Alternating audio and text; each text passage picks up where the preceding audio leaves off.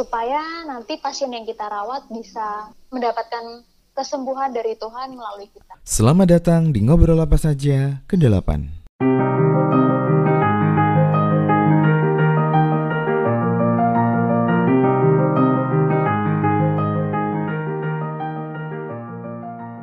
Di episode kali ini kita akan ngobrol dengan si Susetyaning Tia Siregar atau biasa dipanggil Tiur. Tiur ini merupakan alumni pendidikan kedokteran Universitas sebelas Maret Surakarta. Tiur juga sudah menyelesaikan program koasnya dan saat ini sedang menjalankan program internship. Nah, kali ini kita akan ngobrol alasan kenapa sih dia memilih menjadi seorang dokter.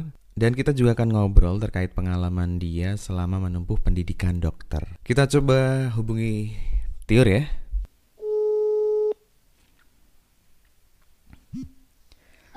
Ye, halo Tiur. Halo Mas Alfian. Gimana kabarnya? Baik, Mas Alfian gimana?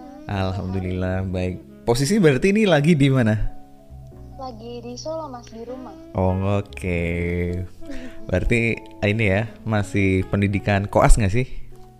Uh, kalau aku sekarang udah jadi dokter internship Mas. Oh, udah insip. Iya.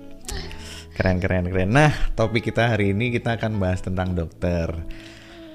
Pertama nih, um, mungkin yang ringan-ringan dulu aja. Kenapa sih Tiur akhirnya dulu memutuskan menjadi seorang dokter? Berarti masuk kuliah tahun dua ribu empat belas, bener ya? Iya, dua ribu empat belas mm-hmm. Mas. Sebenarnya kalau untuk alasan kenapa aku mau jadi dokter itu mengingatkan aku pada saat aku kecil ya Mas. Karena hmm. itu mimpi masa kecil gitu lah. Waktu itu aku ingat banget waktu aku masih T K, mm-hmm. aku tuh punya teman main di rumah gitu kan, tetangga mm-hmm. rumah. Nah, terus ayahnya itu sakit. Pokoknya orang-orang taunya sakit paru-paru gitu lah. Mm-hmm. Terus akhirnya ker- uh, kurus kering dan akhirnya meninggal. Mm-hmm. Terus waktu itu aku ingat banget aku tanya ke ibu aku, "Bu, bapaknya ini kenapa sih meninggalnya gitu?" Dan mm-hmm. ibu aku menjawab kalau misalnya bapak teman aku itu sakit T B C gitu kan. Oke. Okay. Terus semakin aku bertambah umur, bertambah mm-hmm. usia, bertambah dewasa, aku semakin mencari-cari T B C itu apa sih gitu kan. Dan akhirnya aku menemukan fakta bahwa T B C itu menjadi salah satu penyebab kematian yang paling banyak juga di Indonesia dan penyakit yang paling sering dijumpai di Indonesia. Oke. Okay. Maka dari itu akhirnya aku waktu S D kelas lima itu udah memutuskan aku mau jadi dokter nih gitu. Karena sebenarnya ya itu tadi Mas dari mm-hmm. kenangan masa kecil gitu. Oh, berarti udah emang sejak kecil ya pengen jadi dokter? Iya. Sempat berubah nggak? Itu kan kelas hmm. lima ya. Terus yeah. berarti kan ada kurang lebih sekitar tujuh tahun kan untuk daftar S satu kedokteran. Dari kelas lima sampai akhirnya lulus S M A itu sempat berubah nggak cita-cita itu? Kalau di aku sejauh ini sih nggak berubah sih Mas, dari S D, S M P, S M A itu tetap on track pengen jadi dokter gitu. Hmm. Oke, okay, berarti emang ini ya udah udah diputuskan sejak S D itu ya karena memang pengalaman pribadi ada cerita di masa kecil itu. Nah, sebenarnya Tiur, untuk jadi seorang dokter itu kalau di Indonesia pendidikan yang harus ditempuh itu apa aja sih? Jadi kan kalau biasanya kan di... kita taunya setelah S satu dokter, S-ket ya. Itu kan ya. Banyak yang mungkin belum tahu setelah itu fase yang harus dilalui untuk menjadi seorang dokter itu apa aja gitu. Iya, jadi kalau di Indonesia ya Mas ya, mm-hmm. sebenarnya fase menjadi dokter itu tuh cuma dibedakan jadi dua. Mm-hmm. Yang pertama adalah masa studi preklinik atau mm-hmm. S satu, dan yang kedua adalah masa studi profesi atau orang-orang biasanya sebutnya dokter muda atau mm-hmm. koas. Okay. Itu sama aja istilahnya. Kita mungkin ngobrolin tentang yang preklinik dulu kali ya Mas. Boleh, boleh, ya. Boleh. Wah, teknis sekali ya. Iya. Kalau yang S satu itu tuh kayak ya sama sih kayak mat, uh, mata kuliah lain atau mm-hmm. profesi lain atau uh, jurusan lain gitu. Kita ke kampus, terus habis itu ada praktikum, ada ujian, mm-hmm. ada kuliah dan lain-lain kayak ya biasalah anak-anak kuliah pada umumnya gitu. Mm-hmm. Itu bisa tiga setengah sampai empat tahun ter- tergantung seberapa cepat atau seberapa lama mengerjakan skripsi, karena kebetulan mm-hmm. kalau di F K tuh mungkin agak beda kali dengan yang lainnya. Kalau nah, lainnya kan bener-bener S K S ya Mas, jadi tergantung kita menganggap kita mampu mengambil berapa S K S gitu. Mm-hmm. Tapi kalau di F K khususnya di yang U N S mm-hmm. itu sudah dipaketkan dari kampusnya, jadi kita cuma terima beres, okay. kita nggak perlu rebutan yang namanya dosen pembimbing, itu kita nggak ngerasain sama sekali Mas. Jadi kita udah terima jadi, terus kita tinggal melaluinya, dan mm-hmm. kalau misalnya nggak ada halangan, nggak ada hambatan tiga setengah tahun. Tapi kalau misalnya Tuhan mengizinkan untuk lebih lama, itu empat tahun biasanya, biasanya atau delapan semester. Okay. Terus habis itu kita lulus tuh jadi sarjana kedokteran atau esket gitu kan. Mm-hmm. Nah, tapi itu tuh cuma hmm, apa ya, kesenangan semata gitu. Kalau mungkin teman-teman lainnya di, di jurusan lain kalau udah sarjana kan seneng gitu ya, wah yeah. bisa ngelamar kerja gitu kan. Betul, benar-benar. Iya, bisa menghasilkan uang. Gitu. Kalau di kita itu itu harus melanjutkan lagi yang namanya mm-hmm. koas atau pendidikan profesi, atau gelarnya itu dokter muda gitu. Dokter kan? Muda bener. Mm-hmm. Uh. Itu untuk masuknya kalau di U N S sendiri itu ada ujian komprehensif Mas, jadi mm-hmm. kayak ujian materi dari semester satu sampai semester tujuh untuk menentukan kamu masuk di profesinya itu gelombang berapa gitu mm-hmm. kan. Terus ya udah, kita pendidikan di profesi itu aku lebih suka sih Mas, karena kan kalau misal kuliah hmm. kan ya udah kita berhadapannya dengan dosen, dengan ujian, dengan kertas-kertas gitu hmm. kan. Kalau di profesi itu benar-benar kita seperti seorang dokter yang udah benar-benar dokter gitu Mas. Jadi okay. ada pasien, terus kita bisa merawatnya, tapi dengan catatan dengan supervisi dari dokter yang udah legal gitu, jadi bukan hmm. bukan koas gitu, okay. jadi kita cuma membantu gitu. Hmm. Terus habis itu kalau udah selesai semua rotasi atau semua departemen di stase, profesi ya? Itu, ha, semua stase, kemudian menjalani ujian nasional. Aku bilangnya ujian nasional sih kalau ke teman-teman biar biar nggak susah gitu kan, biar nggak, kalau aku nyebutin U K M P P D gitu mungkin teman-teman kayak ah, iya sih itu itu, gitu. Itu lebih teknis dan kemungkinan hanya anak kedokteran yang tahu ya. Nah, akhirnya aku cuma bilang ujian nasional gitu. Mm-hmm. Intinya kita menjalani ujian nasional, terus kalau Tuhan berkenan kita satu kali langsung goal, ya udah kita lulus jadi dokter. Tapi kalau mm-hmm. belum, kita coba lagi di periode selanjutnya gitu kan? Okay. Nah kalau dulu tuh kan cuma dua itu ya Mas ya, mm-hmm. tapi sekarang tuh ada program baru nih, namanya program dokter internship kayak yang lagi aku jalani. Mm-hmm. Jadi seluruh dokter yang baru lulus diwajibkan dari Kementerian Kesehatan untuk mengikuti program pendidikan yang eh, bukan pendidikan sih, program dokter internship ini gitu. Oke, okay. Kalau untuk koas sendiri berapa lama Tiur? Kalau koas itu tergantung dari universitas, uh, universitasnya sih Mas. Tapi mm-hmm. kalau di U N S itu kami satu setengah tahun di rumah sakit utama, mm-hmm. rumah sakit dokter Muardi. Waktu aku ya Mas ya, mm-hmm. aku bicara sebelum pandemi, yang aku kan pendidikannya oh. udah sebelum pandemi. Mm-hmm. Terus habis itu setengah tahun kemudian di rumah sakit U N S itu namanya stase integrasi. Jadi okay. udah nggak per stase gitu, tapi sudah diintegra- uh, diintegrasikan. Aku jaga I G D, jaga bangsal, mm-hmm. tapi dengan supervisi dokter yang udah legal. Oke. Okay. Terus mm-hmm. kalau yang di rumah sakit U N S itu aku dapat waktu udah pandemi sih Mas, tapi kalau mm-hmm. yang di Muardi itu aku belum dapat waktu pandemi. Oke. Okay. Terus kalau insip itu biasanya berapa lama? Kalau insip tuh satu tahun Mas. Satu tahun idealnya ya? Idealnya satu tahun, tapi mm-hmm. karena pandemi dipotong jadi sembilan bulan. Hmm, berarti emang ini ya? Uh, ya karena mungkin kesehatan juga ya, jadi pandemi itu sangat apa ya, sangat berdampak, ya. berdampak banget gitu ya. Iya, sangat bisa berdampak. Dilihat dari berita-berita yang ada. Oke, okay. Terus selama ini berarti kan sudah mulai aktif sebagai dokter internship. Apa ya yang dirasakan Tiur selama pandemi ini sebagai seorang dokter? Itu kan banyak kan berita-berita yang yang bermunculan tentang tenaga kesehatan. Kalau dari segi Tiur sendiri gimana dampak COVID ini ke pekerjaan yang dijalani sekarang? Kalau aku sih mungkin aku komparasinya sama waktu aku dulu pendidikan profesi atau koas ya Mas ya. Mm-hmm. Kalau profesi dulu kan istilahnya tuh ya udah aku ke rumah sakit nggak pakai masker nggak masalah gitu kan. Yeah. Tapi kan sekarang kalau misalnya di masa pandemi kan ya nggak mungkin gitu aku keluar mm-hmm. tanpa masker, apalagi ketemu pasien gitu kan. Betul. Dan nggak mungkin maskernya cuma selapis doang gitu kan. Mm-hmm. Itu mungkin dari yang kelihatan dulu ya Mas ya, dari masker yang dulu nggak pakai terus sekarang mm-hmm. pakai, terus dari kalau dulu bisa pakai jas dokter gitu kan. Kalau sekarang mana mungkin pakai jas dokter. Iya, pasti pakai ini ya. Pakai alat pelindung diri. Betul, gitu, A P D-nya kan lebih ketat. Pakai A P D, betul.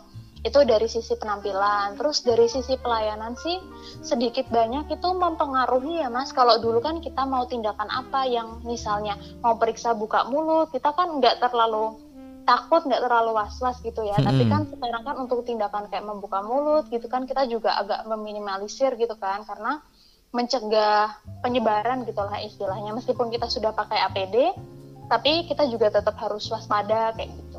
Mm-hmm. Terus kalau misalnya dari sisi pasien, jujur semakin hari semakin kesini pasiennya itu nggak spesifik gitu loh Mas, dalam artian mm-hmm. kalau dulu kan dikatakan kalau COVID itu harus batuk-batuk, harus sesak nafas, yeah. kayak gitu. Mm-hmm.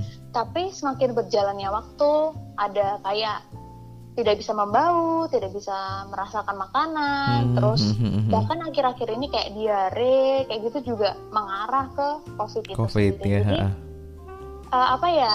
Mungkin dilemanya tuh kayak udah nggak spesifik lah istilahnya gejalanya, jadi mau curiga ke arah COVID itu pertimbangannya banyak, tidak harus batuk-batuk, tidak Betul. harus gimana-gimana kayak. Terus ini sih Mas, mm-hmm. aku kan kebetulan di rumah sakit aku tuh ada alat untuk nge-running atau program P C R, swab P C R itu kan. Mm-hmm. Jadi aku membantu untuk nge-swab, karena kalau di Solo itu nggak banyak yang punya alat P C R. Oh iya kan? Benar sih. Mm-hmm. Kebetulan di rumah sakit aku tuh punya dan bisa menyediakan P C R itu sehari jadi gitu, one day hmm, service kan.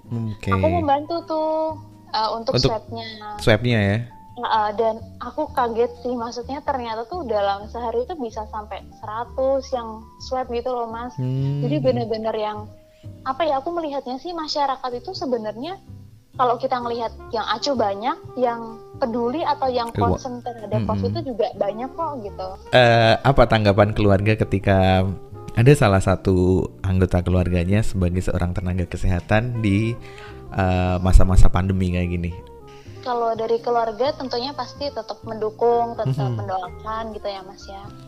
Jadi yang aku tangkap sih di COVID eh, tentang COVID ini yang bisa kita lakukan tuh cuma menjaga diri kita sendiri dan Betul. keluarga kita gitu loh, cuma mm-hmm. itu aja. Dan kalau dari keluarga sih nggak masalah, tapi aku lebih kayak menjaganya tuh um, sarankan bapak ibu untuk minum vitamin, mm-hmm. untuk makan banyak buah sayur gitu kan, untuk paling tidak kan di rumah ada halaman ya, jalan-jalan hmm. di halaman kayak gitu. Terus kalau misalnya ada orang yang bertamu atau misalkan ada orang yang lewat di depan rumah terus ngajak ngobrol, jangan lupa pakai masker gitu. Okay. Jaga jarak, cuci tangan. Terus kalau misalnya ada orang yang masuk ke rumah juga udah selalu disarankan bapak ibu cuci tangan, cuci tangan. Terus bapak ibu nggak mau nggak mau salaman, itu bukan bukan tidak hormat, tapi sama-sama ya, tahu sedang keadaannya seperti prokesnya ya, sesuai prokesnya, protokol kesehatannya. Uh, betul. Mm-hmm. Terus ini mm-hmm. sih Mas lebih kayak ya aku sih kalau misalnya habis pulang jaga gitu, aku tahu diri lah Mas. Jadi aku langsung cuci baju aku, cuci mm-hmm. A P D aku. Kebetulan kan aku di rumah sakit pakainya level dua ya, jadi pakainya gown yang bisa dicuci lagi. Mm-hmm. Jadi langsung aku cuci, aku langsung mandi, terus pakaian jagaku yang yang setelan atas bawah itu juga aku cuci, pokoknya semua aku cuci ya. Terus aku semprot-semprot tuh dari sepatu, mm-hmm. dari tas, dari motor, semua yang aku semprot-semprot. Mm-hmm. Jadi itulah cara aku menjaga aku dan orang tua aku. Bener-bener. Kita balik lagi mm-hmm. tentang keseharian seorang mahasiswa kedokteran waktu itu. Setahu kan Tiur waktu itu kan juga sebagai seorang Mbak U N S. Sempat exchange juga kalau nggak salah ke Amerika ya waktu itu. Itu program apa? Eh, aku pernah oh. lihat di I G-mu deh. Oh iya Mas ya. Yang mana nih, yang ke Amerika kah? Mm-mm. Atau yang Mbak U N S? Dua-duanya. Kalau yang ke Amerika itu event uh, eventnya apa? Kalau yang dari Amerika itu kebetulan ada acara dari Kedutaan Besar Amerika untuk hmm. Indonesia. Jadi dia kayak, kalau Mas pernah dengar A F S. Oke. Okay. A F S nah, bukannya itu waktu S M A nggak sih itu? Mm-mm. Okay. A F S itu kan buat S M A. Nah, programku itu tuh buat kayak anak kuliahan gitu loh. Mm-hmm. Jadi kan kalau si kedutaan tuh kan ada A F S, mm-hmm. terus ada ada Y S E L I.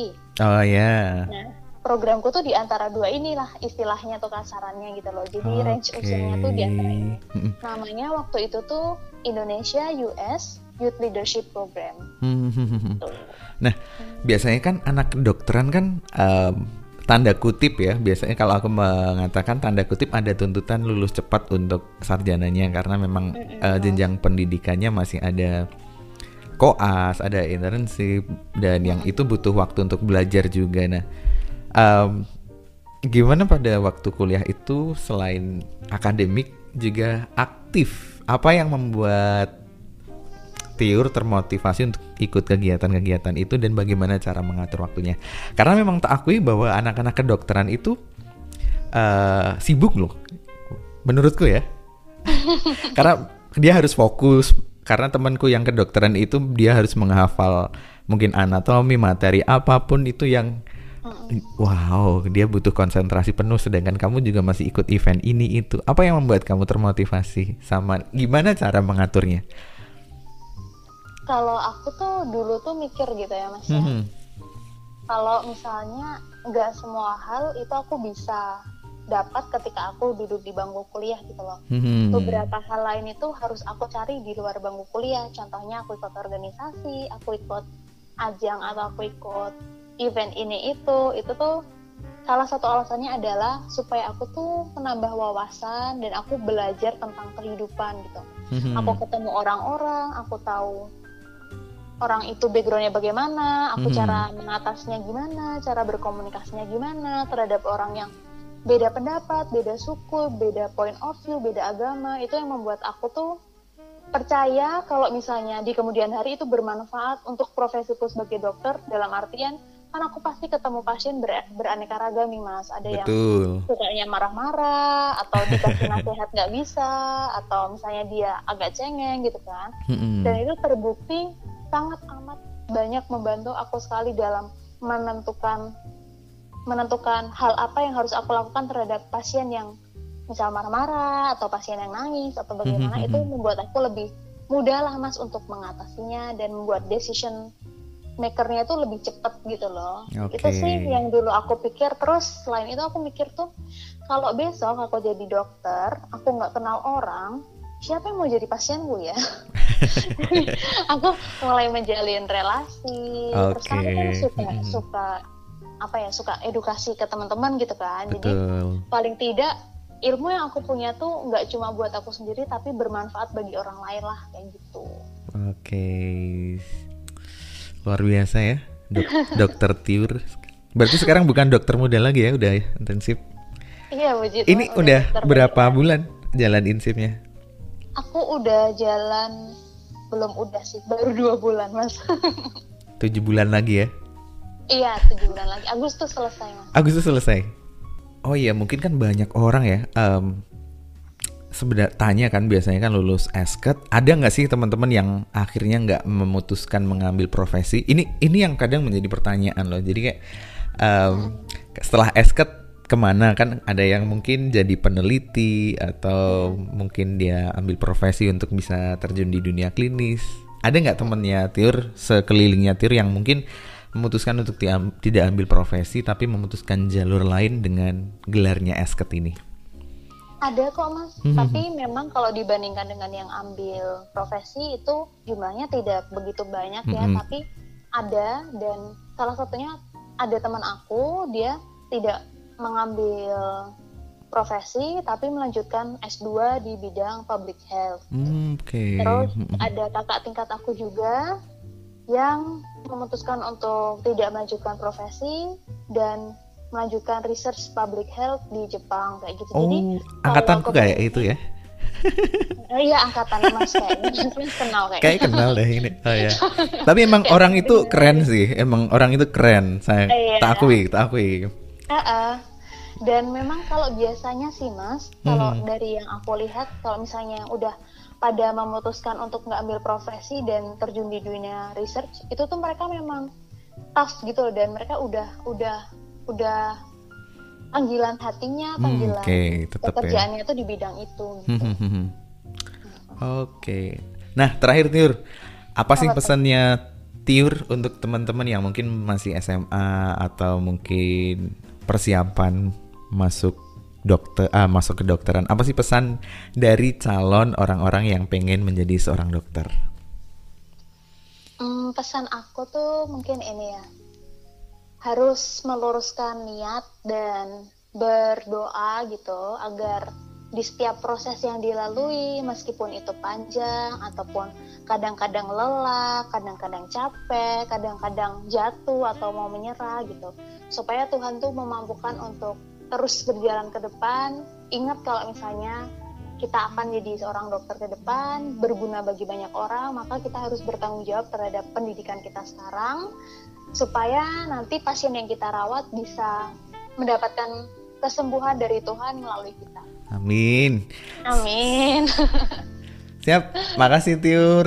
Tetap ya, jaga amin. Kesehatan ya, jaga amin. Kondisi tubuh semoga tetap fit, keluarga juga diberikan kesehatan, um, selalu dilindungi oleh Tuhan Yang Maha Esa. Amin. Amin. Terima kasih Tiur. Iya, sehat-sehat juga, jaga kesehatan, semoga dijauhkan dari mara bahaya dan didekatkan dengan kesehatan. Amin. Amin. Dadah Mas. Yo.